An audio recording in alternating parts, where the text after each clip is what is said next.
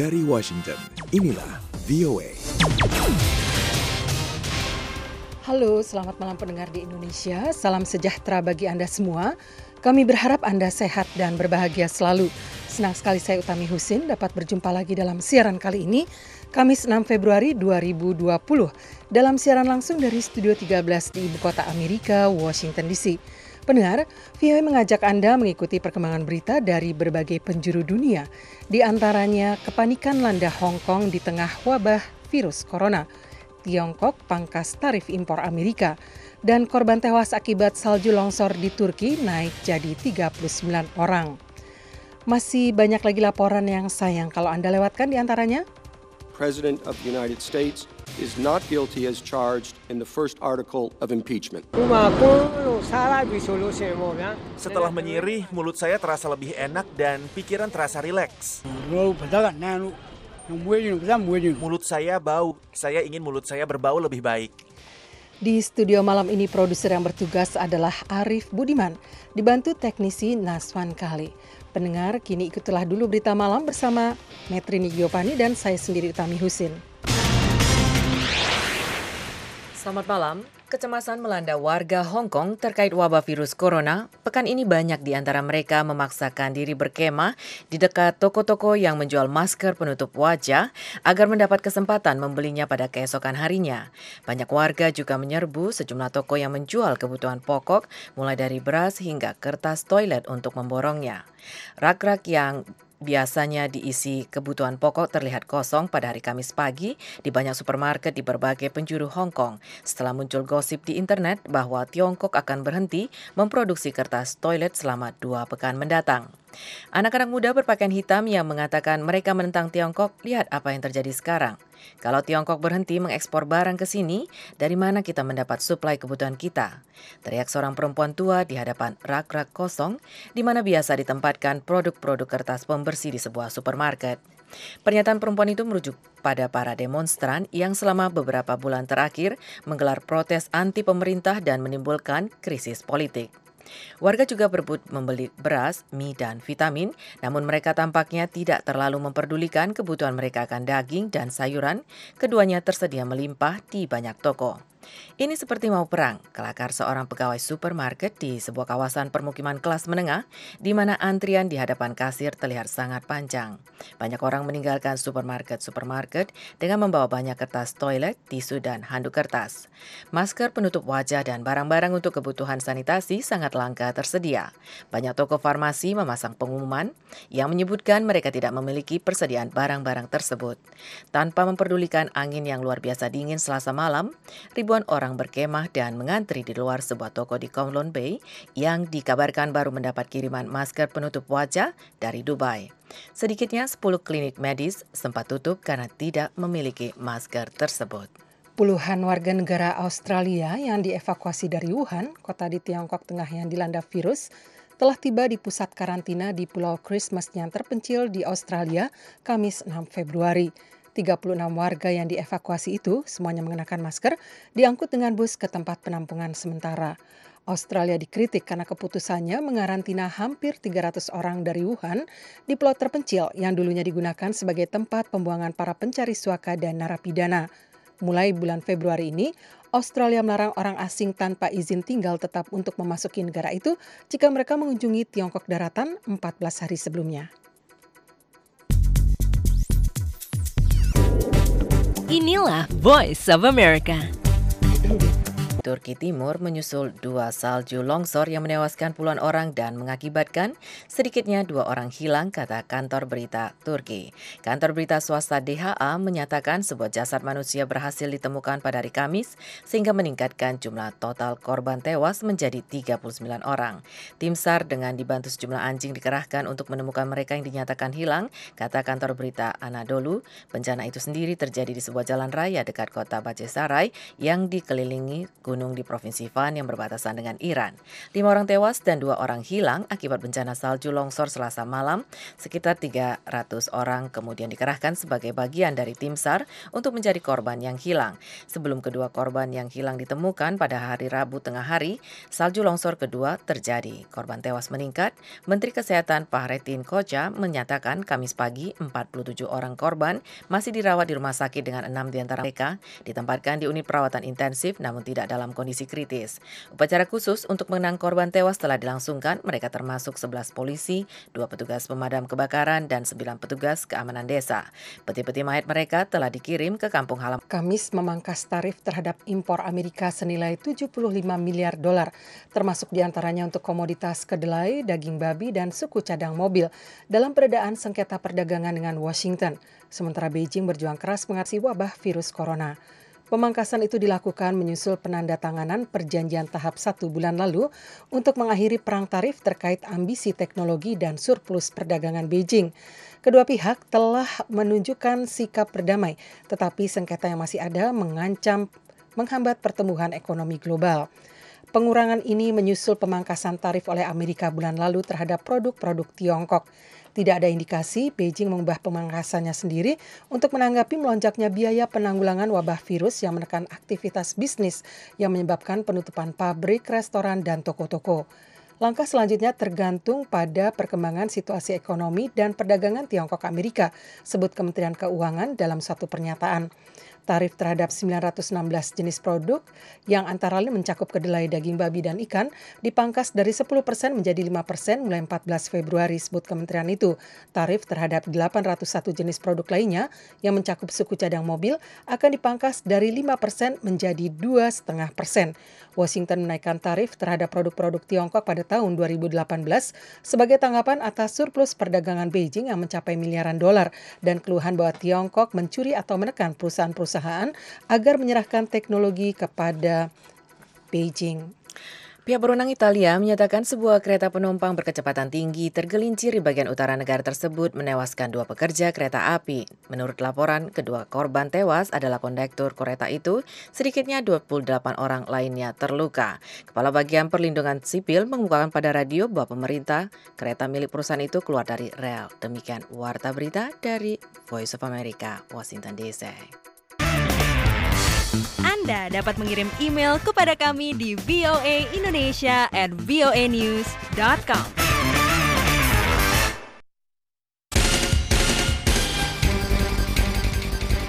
Presiden Amerika Donald Trump dibebaskan dari dakwaan kedua pasal pemakzulan hari Rabu 5 Februari. Senat Amerika yang dikuasai oleh Partai Republik memberikan suara 52 berbanding 48 menentang pemecatan Trump dari jabatannya berdasarkan dugaan menyalahgunakan kekuasaan kepresidenan dan 53 berbanding 47 menentang pemecatannya karena menghalangi upaya Kongres untuk menyelidikinya. Pemungutan suara di Senat Amerika itu menyimpulkan keputusan dari pengadilan hampir tiga minggu yang mengungkapkan perpecahan partisan mendalam di antara para anggota Kongres. Tetapi seperti dilaporkan oleh koresponden VOA Catherine Gibson, investigasi di DPR yang dikuasai oleh Partai Demokrat masih jauh dari selesai. Selengkapnya disampaikan Leonard Triono. Presiden Amerika Donald Trump tidak akan diberhentikan dari jabatannya. President of the United States is not guilty as charged in the first article of impeachment. Dalam pemungutan suara yang hasilnya hampir seluruhnya ditentukan oleh garis partai, Partai Demokrat mengatakan Trump menumbangkan demokrasi Amerika ketika ia mengkondisikan bantuan Amerika ke Ukraina dengan penyelidikan terhadap saingan politiknya Joe Biden dan putranya Hunter, seperti disampaikan oleh Senator Doug Jones dari Partai Demokrat. President's actions demonstrate a belief that he is above the law that Congress has no power whatsoever Tindakan Presiden menunjukkan keyakinan bahwa dia berada di atas hukum, bahwa Kongres tidak memiliki kekuatan apa pun dalam mempertanyakan atau memeriksa tindakannya, dan bahwa semua orang yang melakukannya akan melakukannya dengan resiko mereka sendiri. Trump adalah Presiden Amerika Serikat ketiga dalam sejarah Amerika yang dimaksulkan oleh Dewan Perwakilan Rakyat, tetapi keputusan bebas di Senat Amerika yang dikuasai oleh Partai Republik sudah diperkirakan meskipun ada peringatan dari Partai Demokrat seperti disampaikan oleh Senator Kamala Harris. Donald Trump is going to get away with abusing his position of power for personal gain, abusing his position Donald Trump akan lolos dengan menyalahgunakan posisi kekuasaannya untuk keuntungan pribadi, menyalahgunakan posisi kekuasaannya untuk menghentikan Kongres menyelidiki kesalahannya, dan dengan salah telah mengklaim dia telah dibebaskan dari dakwaan. Dia akan melarikan diri dari akuntabilitas karena mayoritas senator telah memutuskan untuk membiarkan hal itu terjadi. Senator dari Partai Presiden sendiri berbeda pendapat mengenai alasan mereka memilih untuk membebaskannya. Beberapa senator berpendapat Presiden Trump bertindak sepenuhnya dalam koridor kekuasaan sesuai jabatannya. Senator John Cornyn dari Texas adalah salah seorang yang berpendapat demikian. Removing the president from office for asserting long recognized and constitutionally grounded Memecat presiden dari jabatannya karena menegaskan hak-hak istimewa yang telah lama diakui dan berdasarkan konstitusi yang telah dinikmati oleh presiden dari Partai Republik maupun Demokrat akan menjadi presiden yang sangat berbahaya. Sementara sebagian senator dari Partai Republik mengakui tindakan Presiden Trump tidak pantas, mereka mengatakan hukuman pemaksulan terlalu keras. Manajer pemaksulan dari DPR, Jerry Nadler, mengatakan kepada para wartawan bahwa Partai Demokrat akan terus meminta pertanggungjawaban Presiden melalui penyelidikan pengawasan dengan perintah pengadilan yang akan memaksa kesaksian mantan penasihat keamanan nasional John Bolton. Anda dapat mengirim email kepada kami di voaindonesia at voanews.com.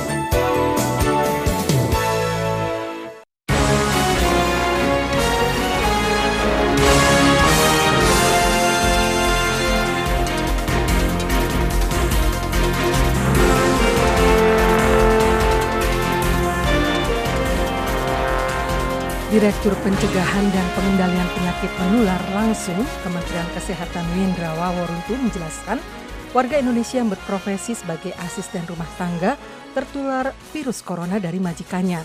Dia dan majikannya kini sedang menjalani perawatan di Rumah Sakit Umum Singapura. Fatia Wardah, reporter VOA melaporkannya dari Jakarta. Pemerintah Indonesia sudah berupaya keras memperketat pengawasan untuk mencegah penularan virus corona jenis baru dari kota Wuhan, Provinsi Hubei, Tiongkok di dalam negeri. Ternyata satu warga negara Indonesia justru tertular di negara lain yakni Singapura.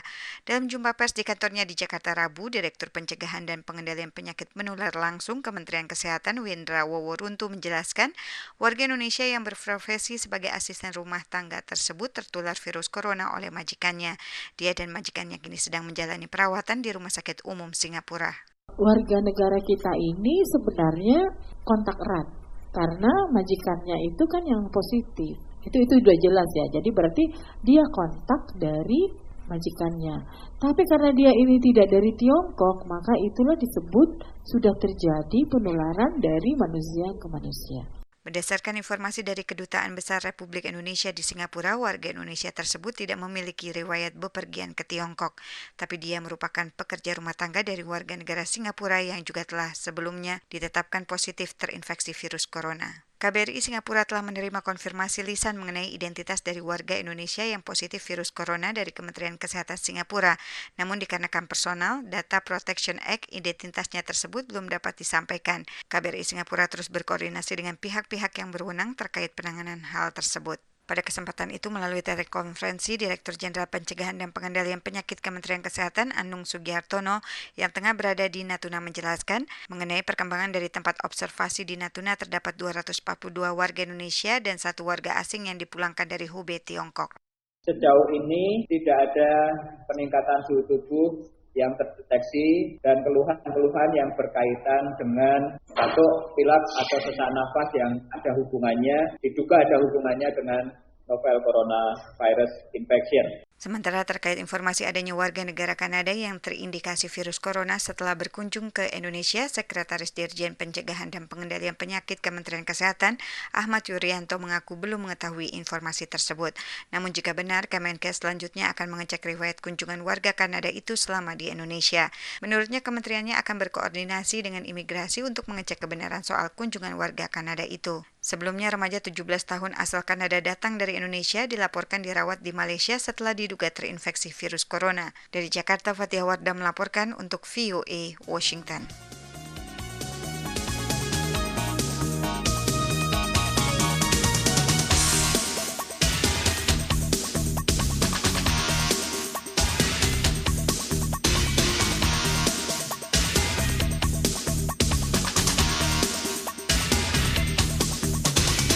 Anda sedang mengikuti siaran VOA.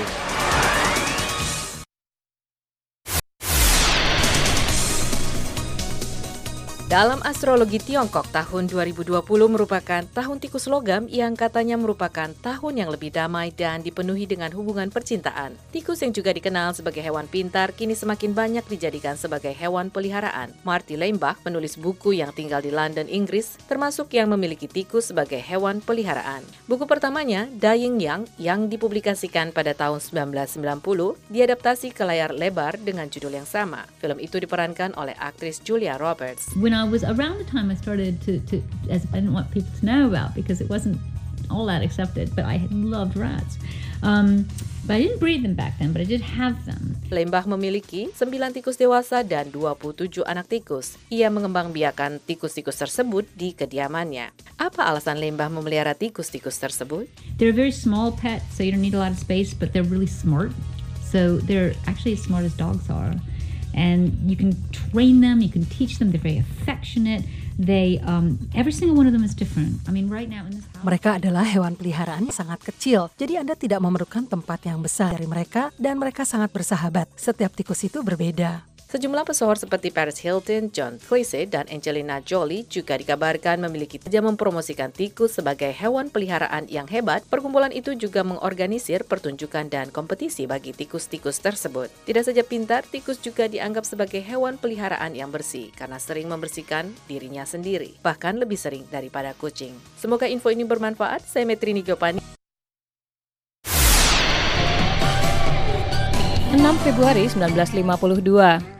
Setelah sakit berkepanjangan, Raja Inggris George VI mangkat dalam tidurnya. Putri Elizabeth, sulung dari dua anak perempuan Raja George, sedang berada di Kenya saat ayahandanya mangkat.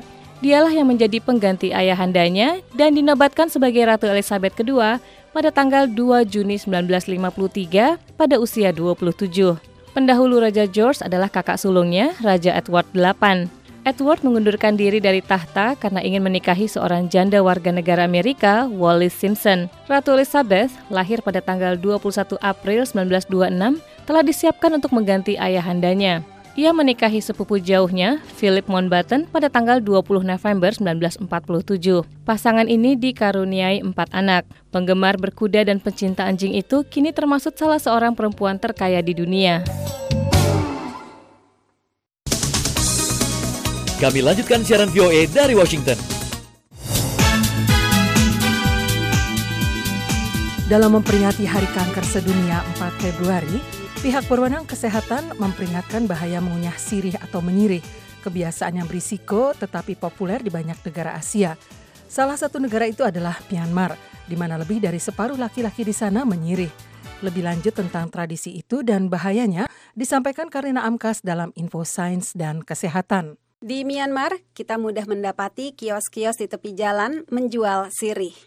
Tanda-tanda kebiasaan menyirih mencakup noda merah pada gigi, serta pada jalanan dan trotoar.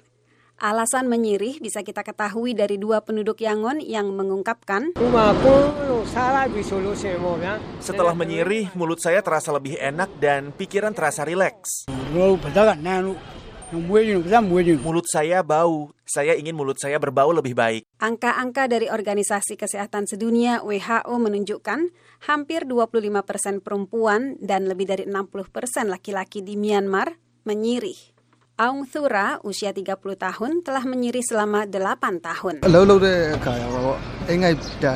Sirih membuat saya terjaga dan tidak merasa bosan ketika sedang bekerja. Menyirih adalah mengunyah buah pinang yang dibungkus daun sirih bersama sedikit kapur. Di Myanmar, campuran itu biasanya ditambah tembakau. Penasehat kesehatan mengatakan nikotin dalam tembakau dan arekolin dalam pinang adalah kombinasi yang buruk. Dr. Sen adalah Ketua Yayasan Kesehatan Rakyat. Yayasan itu mengampanyekan kesehatan di Myanmar dan mencoba mendidik masyarakat tentang risiko itu. And they are addictive chemicals. Keduanya adalah bahan kimia yang menimbulkan kecanduan, jadi dengan mencampurnya orang semakin suka mengunyahnya. Kampanye yayasan itu termasuk iklan di televisi dengan menampilkan penyirih yang sakit parah. Video chewing the first major cause is mouth cancer. Menyirih penyebab utama kanker mulut, kanker laring atau pangkal tenggorokan, kanker paru, dan juga kanker perut. Menurut WHO, orang yang rutin menyirih dengan campuran tembakau untuk jangka waktu lama kemungkinannya terkena kanker mulut lebih dari tujuh kali dibandingkan orang yang tidak menyirih. Tetapi beberapa orang menepis risiko itu. Saya tidak khawatir, tidak ada yang terjadi seperti itu. Menyirih tidak bisa menyebabkan kanker mulut. Kanker mulut terjadi jika kita tidur malam dengan sirih tetap dalam mulut. Tetapi Dr. Tansen mengatakan risiko jelas ada bagi semua penyirih, terutama bagi mereka yang melakukannya lebih dari 10 tahun. Sering terjadi, mereka baru mengetahui bahwa mereka mengidap kanker ketika sudah terlambat untuk disembuhkan. Tetapi di Myanmar, semua tanda menunjukkan bahwa menyirih tetap menjadi kebiasaan yang paling populer. Demikian info sains dan kesehatan. Saya Karlina Amkas. Salam. Inilah VOA.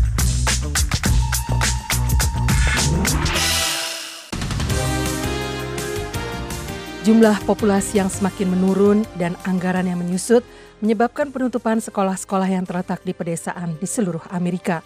Wartawan VOA Dipak Dobal melaporkan dari Pulaski Township, sebuah kota kecil di Pennsylvania, tentang sebuah sekolah dasar yang merupakan landasan dari sebuah komunitas harus ditutup. Selengkapnya bersama Lea Johannes dalam segmen Amerika Kini. Joseph Gutch adalah warga yang tinggal di Pulaski Township, sebuah kota kecil di Pennsylvania. Ia sedang memperlihatkan kepada VOA ruang-ruang kelas yang kosong dan penuh dengan tumpukan bangku di dalam sebuah bangunan sekolah dasar, Pulaski Elementary School, yang sudah tidak digunakan lagi atau dengan kata lain ditutup. This was my first classroom. I came in the fourth grade when... Ini adalah ruang kelas pertama saya. Saya masuk ke sekolah ini sebagai murid kelas 4. Itulah saat pertama kalinya bangunan sekolah ini dibuka. Saya masih ingat ketika kami diberitahu bahwa gedung sekolah ini baru dan kami harus merawatnya. Jadi kami sangat berhati-hati sekali. Bangunan sekolah itu kemudian dijual. Joseph menambahkan, This building is in Pulaski Township in Pennsylvania. Bangunan itu berada di Pulaski Township di Pennsylvania, sekitar satu jam dari arah utara kota Pittsburgh. Bangunan sekolah ini ditutup pada tahun 2017. Dewan sekolah memutuskan untuk menutup bangunan sekolah ini dengan papan-papan dan memindahkan murid-muridnya ke bangunan sekolah utama di kota New Wilmington. Akhirnya bangunan dijual lewat pelelangan. Bagi Joseph dan warga kota kecil itu, sekolah Pulaski Elementary School merupakan bagian dari identitas kota tersebut. And now with that gone, you lose that. Dengan hilangnya sekolah ini, kami merasa kehilangan identitas kami. Sepertinya ada yang hilang. Bagian dari komunitas ini hilang, yaitu bagian yang sangat berharga. Ini merupakan bagian dari keluarga besar. Bagi kebanyakan orang, sekolah ini tidak ada artinya. Namun bagi warga lokal, artinya sangat besar. Distrik sekolah berupaya untuk mengurangi anggaran biaya pendidikan. Joseph menambahkan, You just see that stuff happening and it's like the townships die. Anda lihat apa yang sedang terjadi di sini. Kota kecil ini tampak sekarat. Kota ini akan menghilang ketika seseorang memutuskan untuk pindah ke suatu tempat. Mereka memikirkan fasilitas sekolah dan gereja di tempat yang baru tersebut. Dan kami telah kehilangan sebuah sekolah. Pada hari ketika pemungutan suara untuk menutup sekolah itu dilakukan, Joseph memikirkan cara untuk berbuat sesuatu terhadap bangunan sekolah yang bagus itu. Joseph, istrinya, dan sejumlah teman-temannya kemudian membeli bangunan sekolah itu saat dilelang. Last call, I sold it to you, 113 plus the premium. I was the first class in the building and Saya merupakan generasi pertama yang bersekolah di bangunan ini dan anak-anak saya generasi terakhir yang menggunakan ruang kelas tersebut. Dan kini saya memiliki bangunan sekolah ini, sesuatu hal yang tidak pernah saya harapkan sebelumnya. Kami berharap dapat memberikan yang terbaik bagi komunitas dengan bangunan ini. Sekian Amerika Kini, Lea Johannes, VOA Washington. Inilah VOA.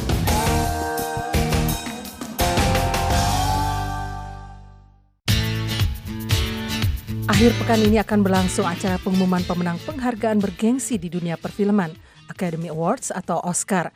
Sebelum acara penganugerahan Oscar berlangsung di Los Angeles hari Minggu 9 Februari, berbagai pesta akan berlangsung di kota itu. Banyak di antara acara dan tradisi di sana bermula puluhan tahun silam, ketika para aktor Hollywood bukanlah seniman berpenghasilan jutaan dolar. Berikut laporan selengkapnya. Pada akhir 1920-an, produser Hollywood kerap mengadakan pertemuan bisnis di hotel mewah Millennium Biltmore.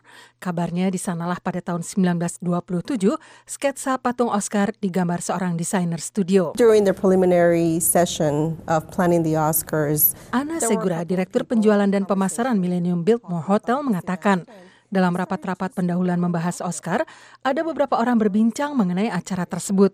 Salah seorang di antaranya membuat coretan di serbet yang tampak seperti desain patung Oscar. Tak seorang pun tahu di mana serbet bersejarah itu berada sekarang. Ana Segura meyakini benda itu hilang hampir 100 tahun silam. Tetapi desain patung Oscar itu bertahan. Acara penganugerahan pertama penghargaan Academy Award atau Oscar berlangsung tahun 1929 di Roosevelt Hotel. Bertahun-tahun kemudian, acara itu pindah kembali ke Biltmore Hotel. Belairung di sana delapan kali menjadi lokasi ajang acara bergengsi itu, meskipun kondisinya sedikit berbeda dengan situasi sekarang. Acara resepsi yang megah, gaun-gaun malam yang luar biasa memesona, tuxedo, di sanalah tempatnya yang kini dianggap sebagai tampilan Hollywood lama yang legendaris. Para pengunjung masih dapat melihatnya sekilas sekarang ini di foto-foto yang menghiasi dinding hotel. This picture, that's the one with Walt Disney, is the Oscar. It's the most iconic because of the Seven Dwarfs nomination, obviously, and he got his award. So you have seven little Oscars and then the big Oscar trophy. Tetapi bukan bintang Hollywood saja mengunjungi hotel itu. Pada masa penjualan serta produksi minuman beralkohol dilarang, antara tahun 1920 dan 1933, Tempat itu didatangi kalangan yang lebih luas lagi, mulai dari gangster hingga politisi dan pejabat pemerintah. Sekarang pun para aktor dan produser masih sering datang ke sana. Jaime, yang bekerja sebagai bartender di sana selama setengah abad lebih, mengoleksi tanda tangan, foto, dan kisah-kisah luar biasa. Kisah favoritnya adalah bagaimana ia bertemu Al Pacino yang memutuskan berjalan-jalan di sekitar hotel itu dengan mengenakan jubah hitam. Mr. Pacino, I almost called securities on you. I said, why? Because look at you. And he said, well, I'm rehearsing a play at the college. Oh my gosh. So later on, I asked him for his autograph or whatever. Upacara penganugerahan Oscar telah bertahun-tahun tidak diselenggarakan lagi di sana, beralih ke Dolby Theater di Hollywood. Namun untuk memperingati masa awal Oscar, setiap Februari digelar pesta bertema khusus di Hotel Biltmore yang legendaris itu. Sampai jumpa pada info berikutnya. Utami Husin. Anda sedang mendengarkan siaran VOA Washington. Santana memperpanjang daftar pentasnya di Las Vegas yang diberi judul Evening with Santana, Greatest Hits Live. Ikuti info selanjutnya bersama Puspita Sariwati.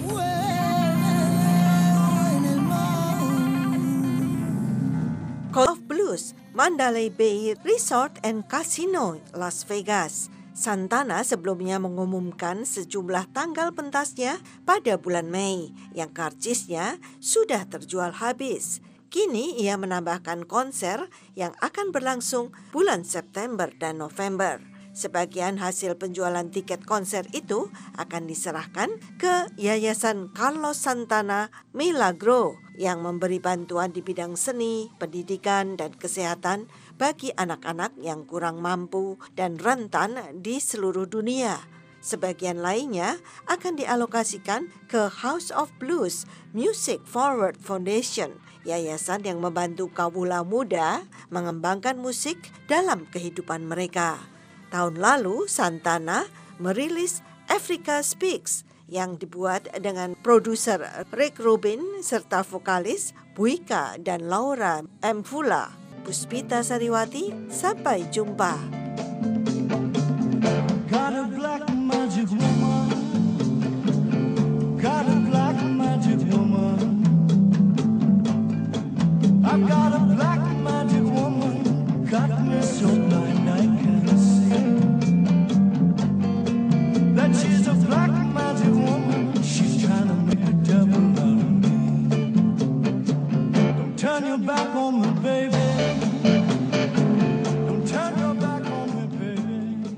pendengar, jangan ke mana-mana dulu, tetaplah bersama kami.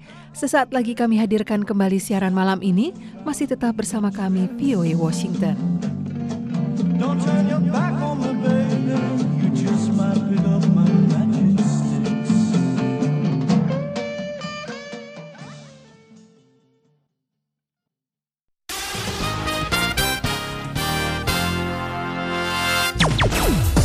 Dari Washington, inilah VOA.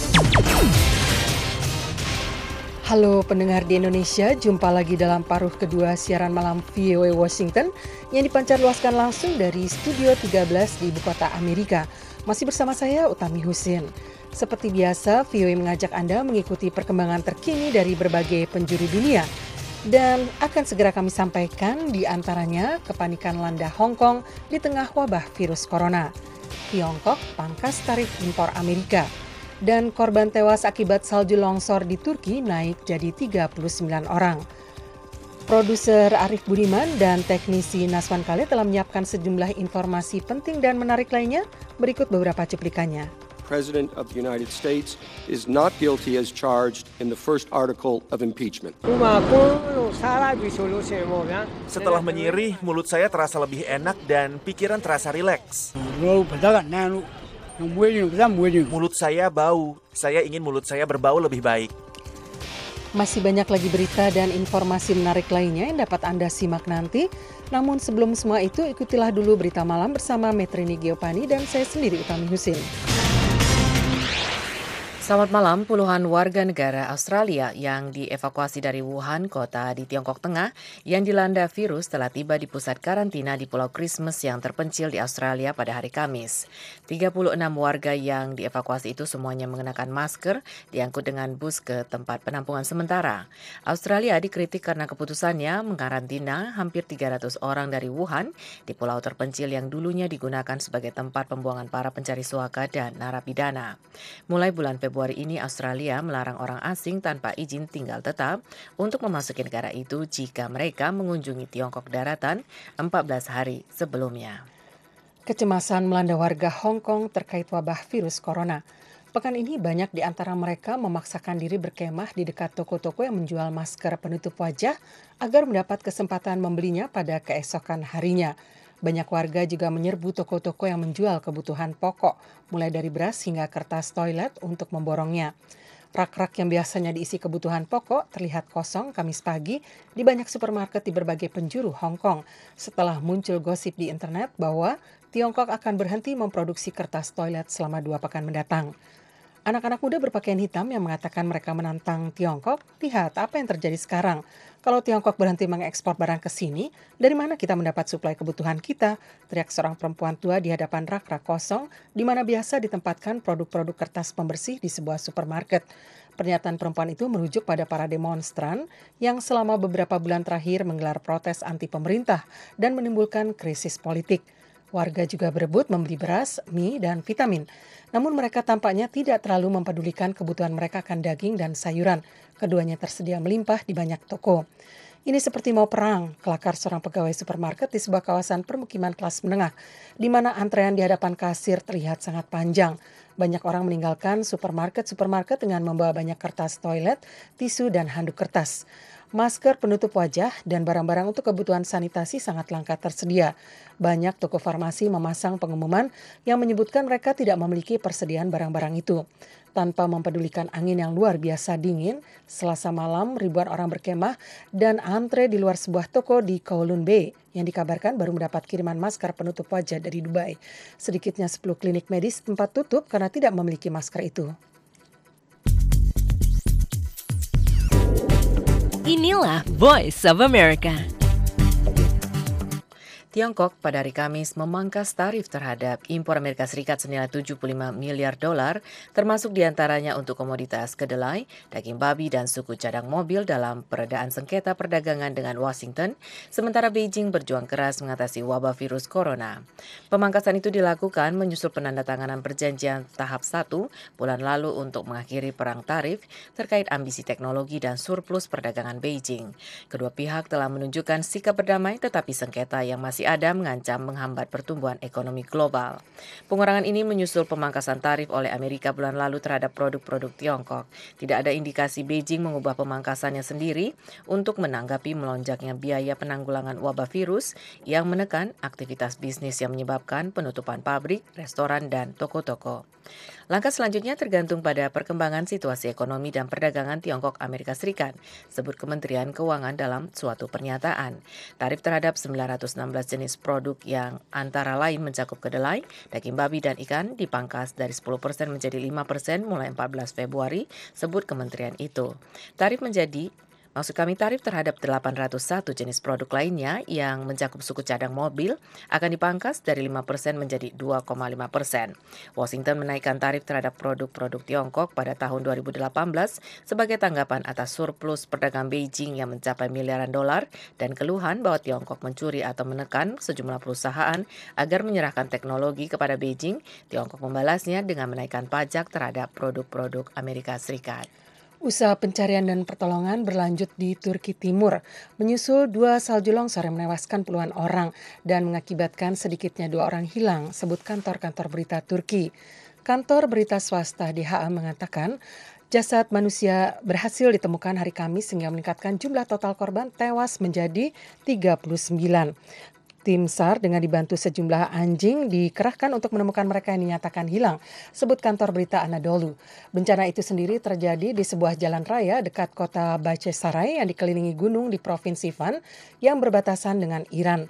Lima orang tewas dan dua orang hilang akibat bencana salju longsor selasa malam. Sekitar 300 orang kemudian dikerahkan sebagai bagian dari tim SAR untuk mencari korban yang hilang. Sebelum kedua korban yang hilang ditemukan pada Rabu tengah hari, salju longsor kedua terjadi. Korban tewas meningkat. Menteri Kesehatan Fahrettin Koca mengatakan Kamis pagi 47 orang korban masih dirawat di rumah sakit dengan enam di antara mereka ditempatkan di unit perawatan intensif, namun tidak dalam kondisi kritis. Upacara khusus untuk mengenang korban tewas telah dilangsungkan. Mereka termasuk 11 polisi, dua petugas pemadam kebakaran, dan 9 petugas keamanan desa. Peti-peti mayat mereka telah dikirimkan ke kampung halaman mereka masing-masing untuk dikebumikan. Pihak berwenang Italia menyatakan sebuah kereta penumpang berkecepatan tinggi tergelincir di bagian utara negara tersebut menewaskan dua pekerja kereta api. Menurut laporan, kedua korban tewas adalah kondektur kereta itu. Sedikitnya 28 orang lainnya terluka. Kepala Badan Perlindungan Sipil mengemukakan kepada radio pemerintah bahwa kereta milik perusahaan negara itu keluar dari rel menabrak kereta barang di dekat kota Lodi. Sudah mendengar demikian Warta Dunia dari Voice of America, Washington DC. Anda dapat mengirim email kepada kami di voaindonesia at voanews.com.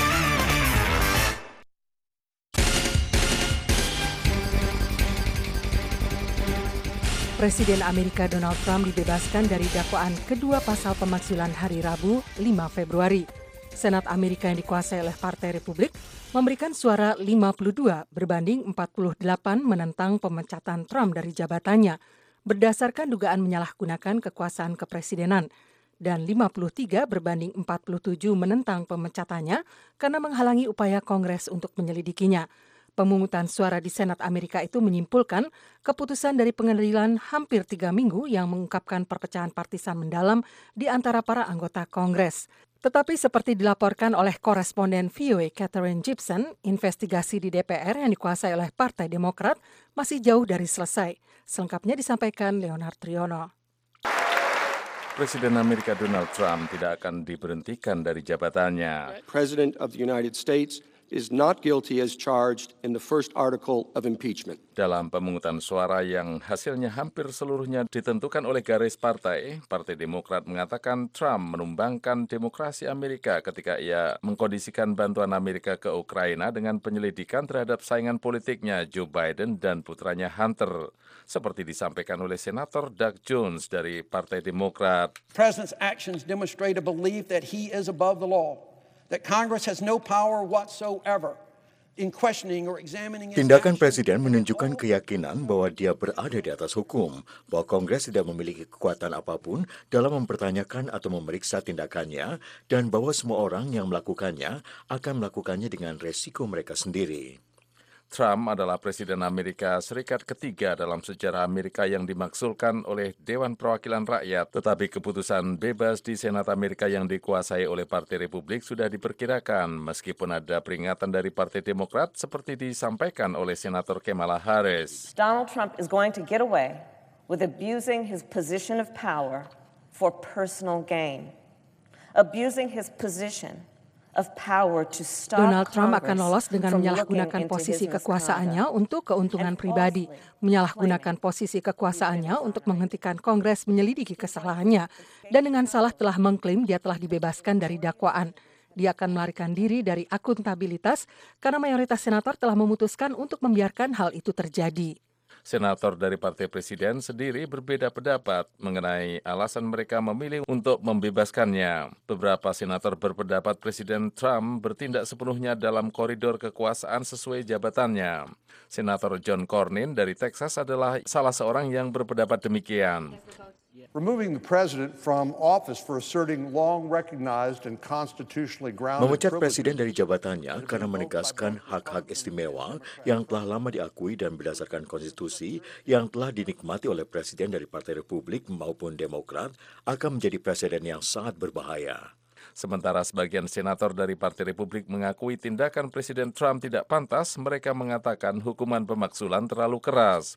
Manajer pemaksulan dari DPR, Jerry Nadler, mengatakan kepada para wartawan bahwa Partai Demokrat akan terus meminta pertanggungjawaban Presiden melalui penyelidikan pengawasan dengan perintah pengadilan yang akan memaksa kesaksian mantan penasihat keamanan nasional John Bolton. Anda dapat mengirim email kepada kami di voaindonesia at voanews.com.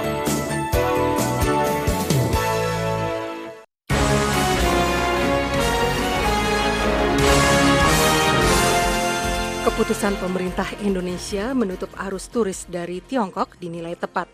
Dampak negatif akan timbul, tetapi dapat diminimalkan dengan strategi tepat. Berikut laporan reporter VOA Nur Hadi Sucahyo selengkapnya. Indonesia mampu mengundang lebih dari 2 juta wisatawan Cina tahun lalu. Karena itu ketika virus corona merebak, salah satu sektor yang paling dikhawatirkan terdampak adalah pariwisata. Apalagi pemerintah Indonesia telah menutup akses dari dan ke Cina daratan sejak Rabu 5 Februari 2020. Di laman media sosialnya, Presiden Jokowi menyatakan langkah itu untuk melindungi masyarakat. Bagi pelaku pariwisata, keputusan pemerintah kali ini dinilai tepat. Sekretaris Perhimpunan Hotel dan Restoran Indonesia (PHRI) Yogyakarta, Herman Tony kepada VOA mengatakan penutupan akses penting untuk menjaga persepsi wisatawan dari negara lain. Karena kalau pemerintah lambat untuk menutup, itu bisa jadi bumerang bagi turis dari asal negara lain. Karena mereka punya persepsi Indonesia tidak steril untuk dikunjungi. Ya positif, supaya jangan membuat persepsi turis dari negara lain bahwa Indonesia itu tidak aman untuk dikunjungi. Karena wisatawan Cinanya masih ke sini. Nah, itu juga yang dibuat oleh negara-negara lain kan. Malaysia, Singapura, Singapura malah lebih dulu. Takutnya tertular ke wisatawan dari negara lain. Tony mengakui komunitas pariwisata sudah mengalami pembatalan rencana perjalanan. Jumlahnya belum diketahui sampai saat ini karena masih dihitung dan berkembang. Bali, kata Tony, menjadi daerah yang sangat terdampak karena wisatawan Cina menjadi salah satu tamu terbesar. Apalagi di periode pertama Jokowi yang ditetapkan sebagai target adalah jumlah wisatawan. Institut International Studies Universitas Gajah Mada Yogyakarta telah melakukan pengamatan mendalam dampak virus corona bagi pariwisata dan ekonomi secara umum. Menurut Arinda Nityasari, salah satu staf peneliti IIS, keputusan pemerintah menutup akses dari dan ke Cina membawa sejumlah resiko. Dalam skala lebih luas, ekonomi Indonesia dan Cina akan sama-sama terpengaruh akibat kasus ini. Indonesia dan Cina, lanjut Arinda, memiliki interdependensi ekonomi yang cukup tinggi. Cina merupakan partner dagang dan juga investor yang cukup besar bagi Indonesia.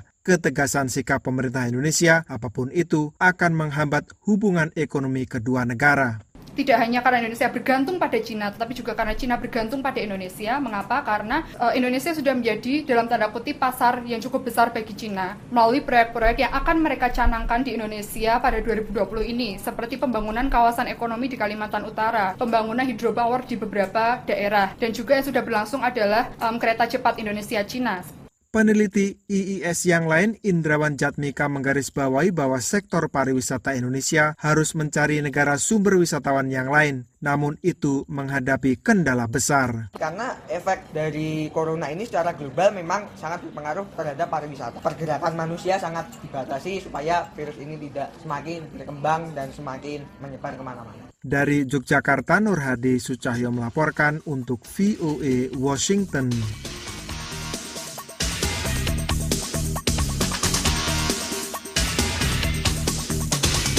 Anda sedang mengikuti siaran VOA.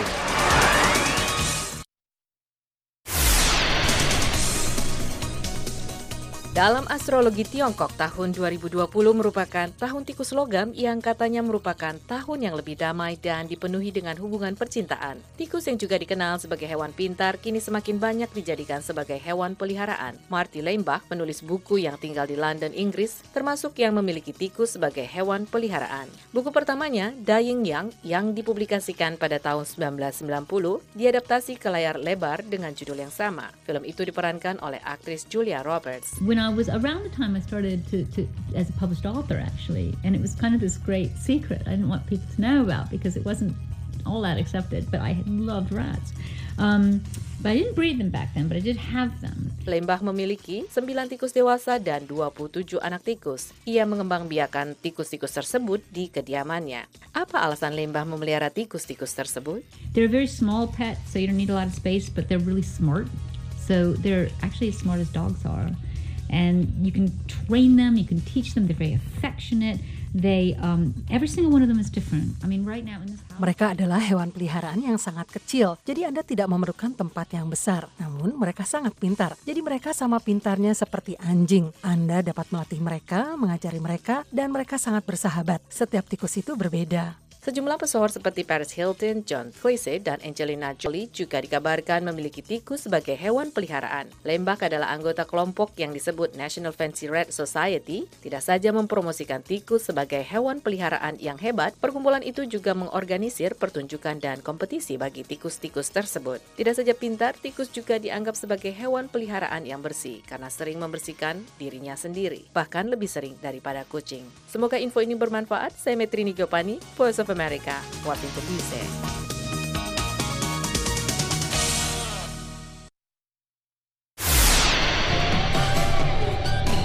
Februari 1952. Setelah sakit berkepanjangan, Raja Inggris George VI mangkat dalam tidurnya. Putri Elizabeth, sulung dari dua anak perempuan Raja George, sedang berada di Kenya saat ayahandanya mangkat.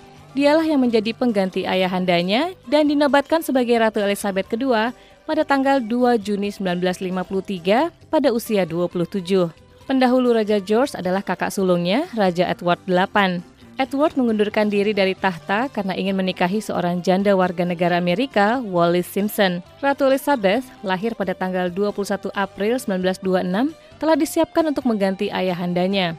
Ia menikahi sepupu jauhnya, Philip Mountbatten, pada tanggal 20 November 1947. Pasangan ini dikaruniai empat anak. Penggemar berkuda dan pencinta anjing itu kini termasuk salah seorang perempuan terkaya di dunia. Kami lanjutkan siaran VOA dari Washington. Dalam memperingati Hari Kanker Sedunia 4 Februari, pihak berwenang kesehatan memperingatkan bahaya mengunyah sirih atau menyirih, kebiasaan yang berisiko tetapi populer di banyak negara Asia. Salah satu negara itu adalah Myanmar, di mana lebih dari separuh laki-laki di sana menyirih. Lebih lanjut tentang tradisi itu dan bahayanya disampaikan Karina Amkas dalam Info Sains dan Kesehatan. Di Myanmar, kita mudah mendapati kios-kios di tepi jalan menjual sirih.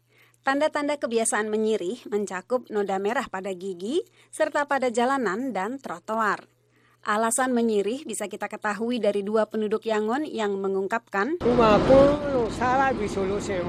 Setelah menyirih, mulut saya terasa lebih enak dan pikiran terasa rileks. Mulut saya bau. Saya ingin mulut saya berbau lebih baik. Angka-angka dari Organisasi Kesehatan Sedunia WHO menunjukkan hampir 25 persen perempuan dan lebih dari 60 persen laki-laki di Myanmar menyirih.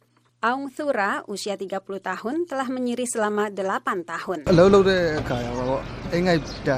Sirih membuat saya terjaga dan tidak merasa bosan ketika sedang bekerja. Menyirih adalah mengunyah buah pinang yang dibungkus daun sirih bersama sedikit kapur. Di Myanmar, campuran itu biasanya ditambah tembakau. Penasehat kesehatan mengatakan nikotin dalam tembakau dan arekolin dalam pinang adalah kombinasi yang buruk. Dr. Van Sein adalah ketua Yayasan Kesehatan Rakyat. Yayasan itu mengampanyekan kesehatan di Myanmar dan mencoba mendidik masyarakat tentang risiko itu. and they are addictive chemicals. Keduanya adalah bahan kimia yang menimbulkan kecanduan, jadi dengan mencampurnya orang semakin suka mengunyahnya. Kampanye yayasan itu termasuk iklan di televisi dengan menampilkan penyirih yang sakit parah. Video chewing, the first major cause is mouth cancer. Menyirih penyebab utama kanker mulut, kanker laring atau pangkal tenggorokan, kanker paru, dan juga kanker perut. Menurut WHO, orang yang rutin menyirih dengan campuran tembakau untuk jangka waktu lama, kemungkinannya terkena kanker mulut lebih dari tujuh kali dibandingkan orang yang tidak menyirih. Tetapi beberapa orang menepis risiko itu. Saya tidak khawatir, tidak ada yang terjadi seperti itu. Menyirih tidak bisa menyebabkan kanker mulut. Kanker mulut terjadi jika kita tidur malam dengan sirih tetap dalam mulut. Tetapi Dr. Tansen mengatakan risiko jelas ada bagi semua penyirih, terutama bagi mereka yang melakukannya lebih dari 10 tahun. Sering terjadi, mereka baru mengetahui bahwa mereka mengidap kanker ketika sudah terlambat untuk disembuhkan. Tetapi di Myanmar, semua tanda menunjukkan bahwa menyirih tetap menjadi kebiasaan yang paling populer. Demikian info sains dan kesehatan. Saya Karlina Amkas. Salam. Inilah VOA.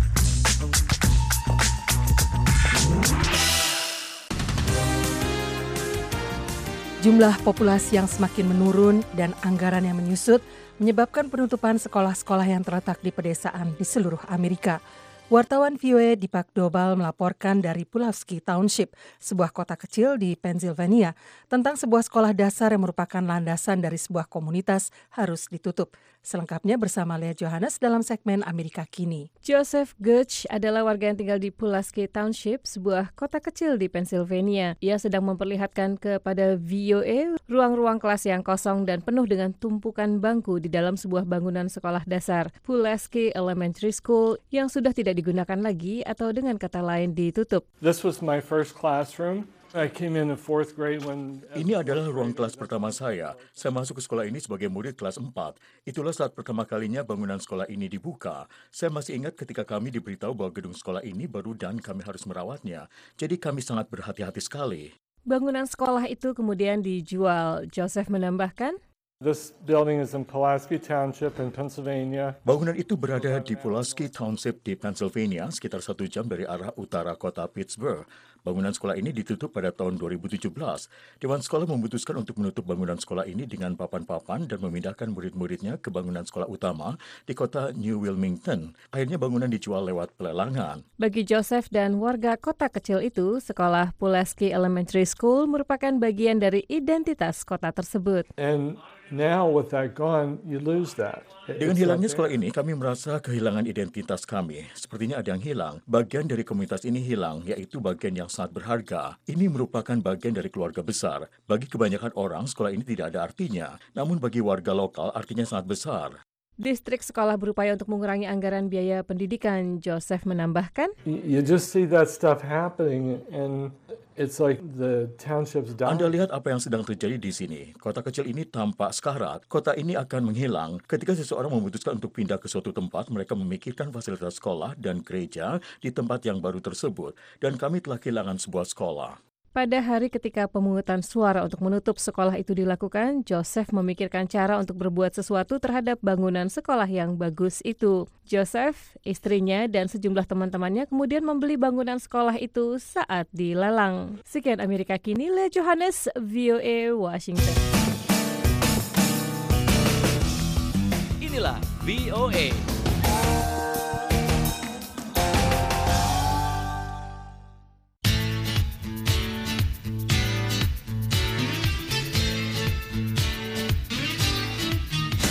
Akhir pekan ini akan berlangsung acara pengumuman pemenang penghargaan bergengsi di dunia perfilman, Academy Awards atau Oscar. Sebelum acara penganugerahan Oscar berlangsung di Los Angeles hari Minggu 9 Februari, berbagai pesta akan berlangsung di kota itu. Banyak di antara acara dan tradisi di sana bermula puluhan tahun silam, ketika para aktor Hollywood bukanlah seniman berpenghasilan jutaan dolar. Berikut laporan selengkapnya. Pada akhir 1920-an, produser Hollywood kerap mengadakan pertemuan bisnis di hotel mewah Millennium Biltmore. Kabarnya di sanalah pada tahun 1927, sketsa patung Oscar digambar seorang desainer studio. During the preliminary session of planning the Oscars, Ana Segura, Direktur Penjualan dan Pemasaran Millennium Biltmore Hotel mengatakan, dalam rapat-rapat pendahuluan membahas Oscar, ada beberapa orang berbincang mengenai acara tersebut. Salah seorang di antaranya membuat coretan di serbet yang tampak seperti desain patung Oscar. Tak seorang pun tahu di mana serbet bersejarah itu berada sekarang. Ana Segura meyakini benda itu hilang hampir 100 tahun silam. Tetapi desain patung Oscar itu bertahan. Acara penganugerahan pertama penghargaan Academy Award atau Oscar berlangsung tahun 1929 di Roosevelt Hotel. Bertahun-tahun kemudian, acara itu pindah kembali ke Biltmore Hotel. Belairung di sana delapan kali menjadi lokasi ajang acara bergengsi itu, meskipun kondisinya sedikit berbeda dengan situasi sekarang. Acara resepsi yang megah, gaun-gaun malam yang luar biasa memesona, tuxedo, di sanalah tempatnya yang kini dianggap sebagai tampilan Hollywood lama yang legendaris.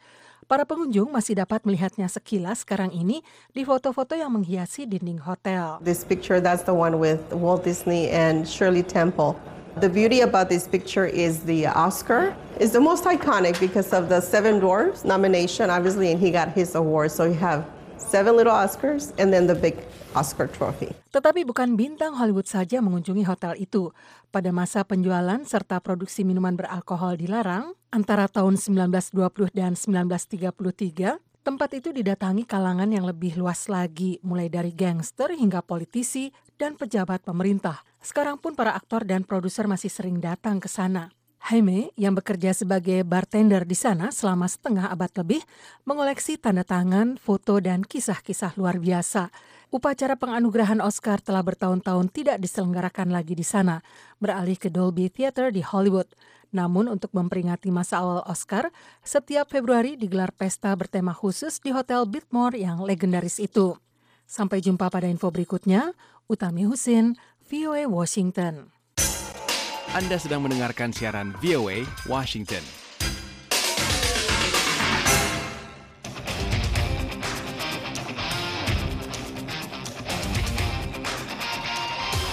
Santana memperpanjang daftar pentasnya di Las Vegas yang diberi judul Evening with Santana, Greatest Hits Live. Ikuti info selanjutnya bersama Puspita Sariwati.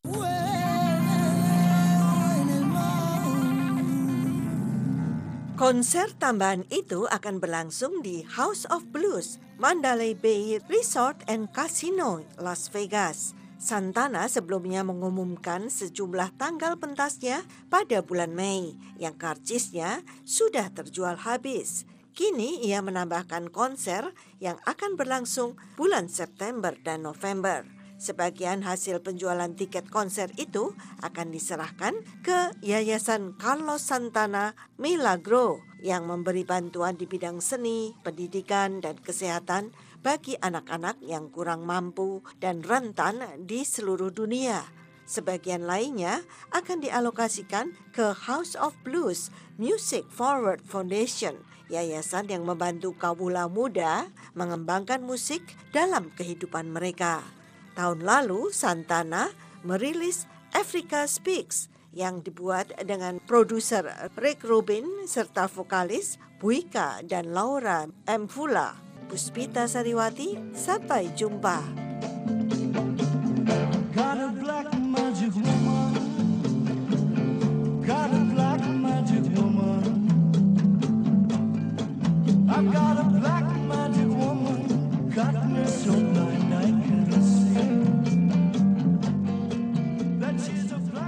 Pendengar tuntas sudah siaran malam VOA Washington. Kita akan bertemu lagi dalam siaran besok mulai pukul 5 pagi waktu Indonesia Barat. Saya Utami Husin beserta seluruh kerabat kerja lainnya mengucapkan selamat malam, selamat beristirahat, salam dari Washington.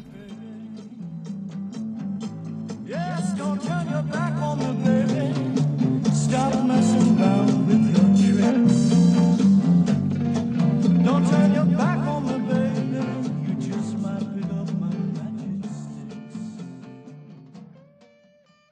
This program has come to you from the Voice of America, Washington.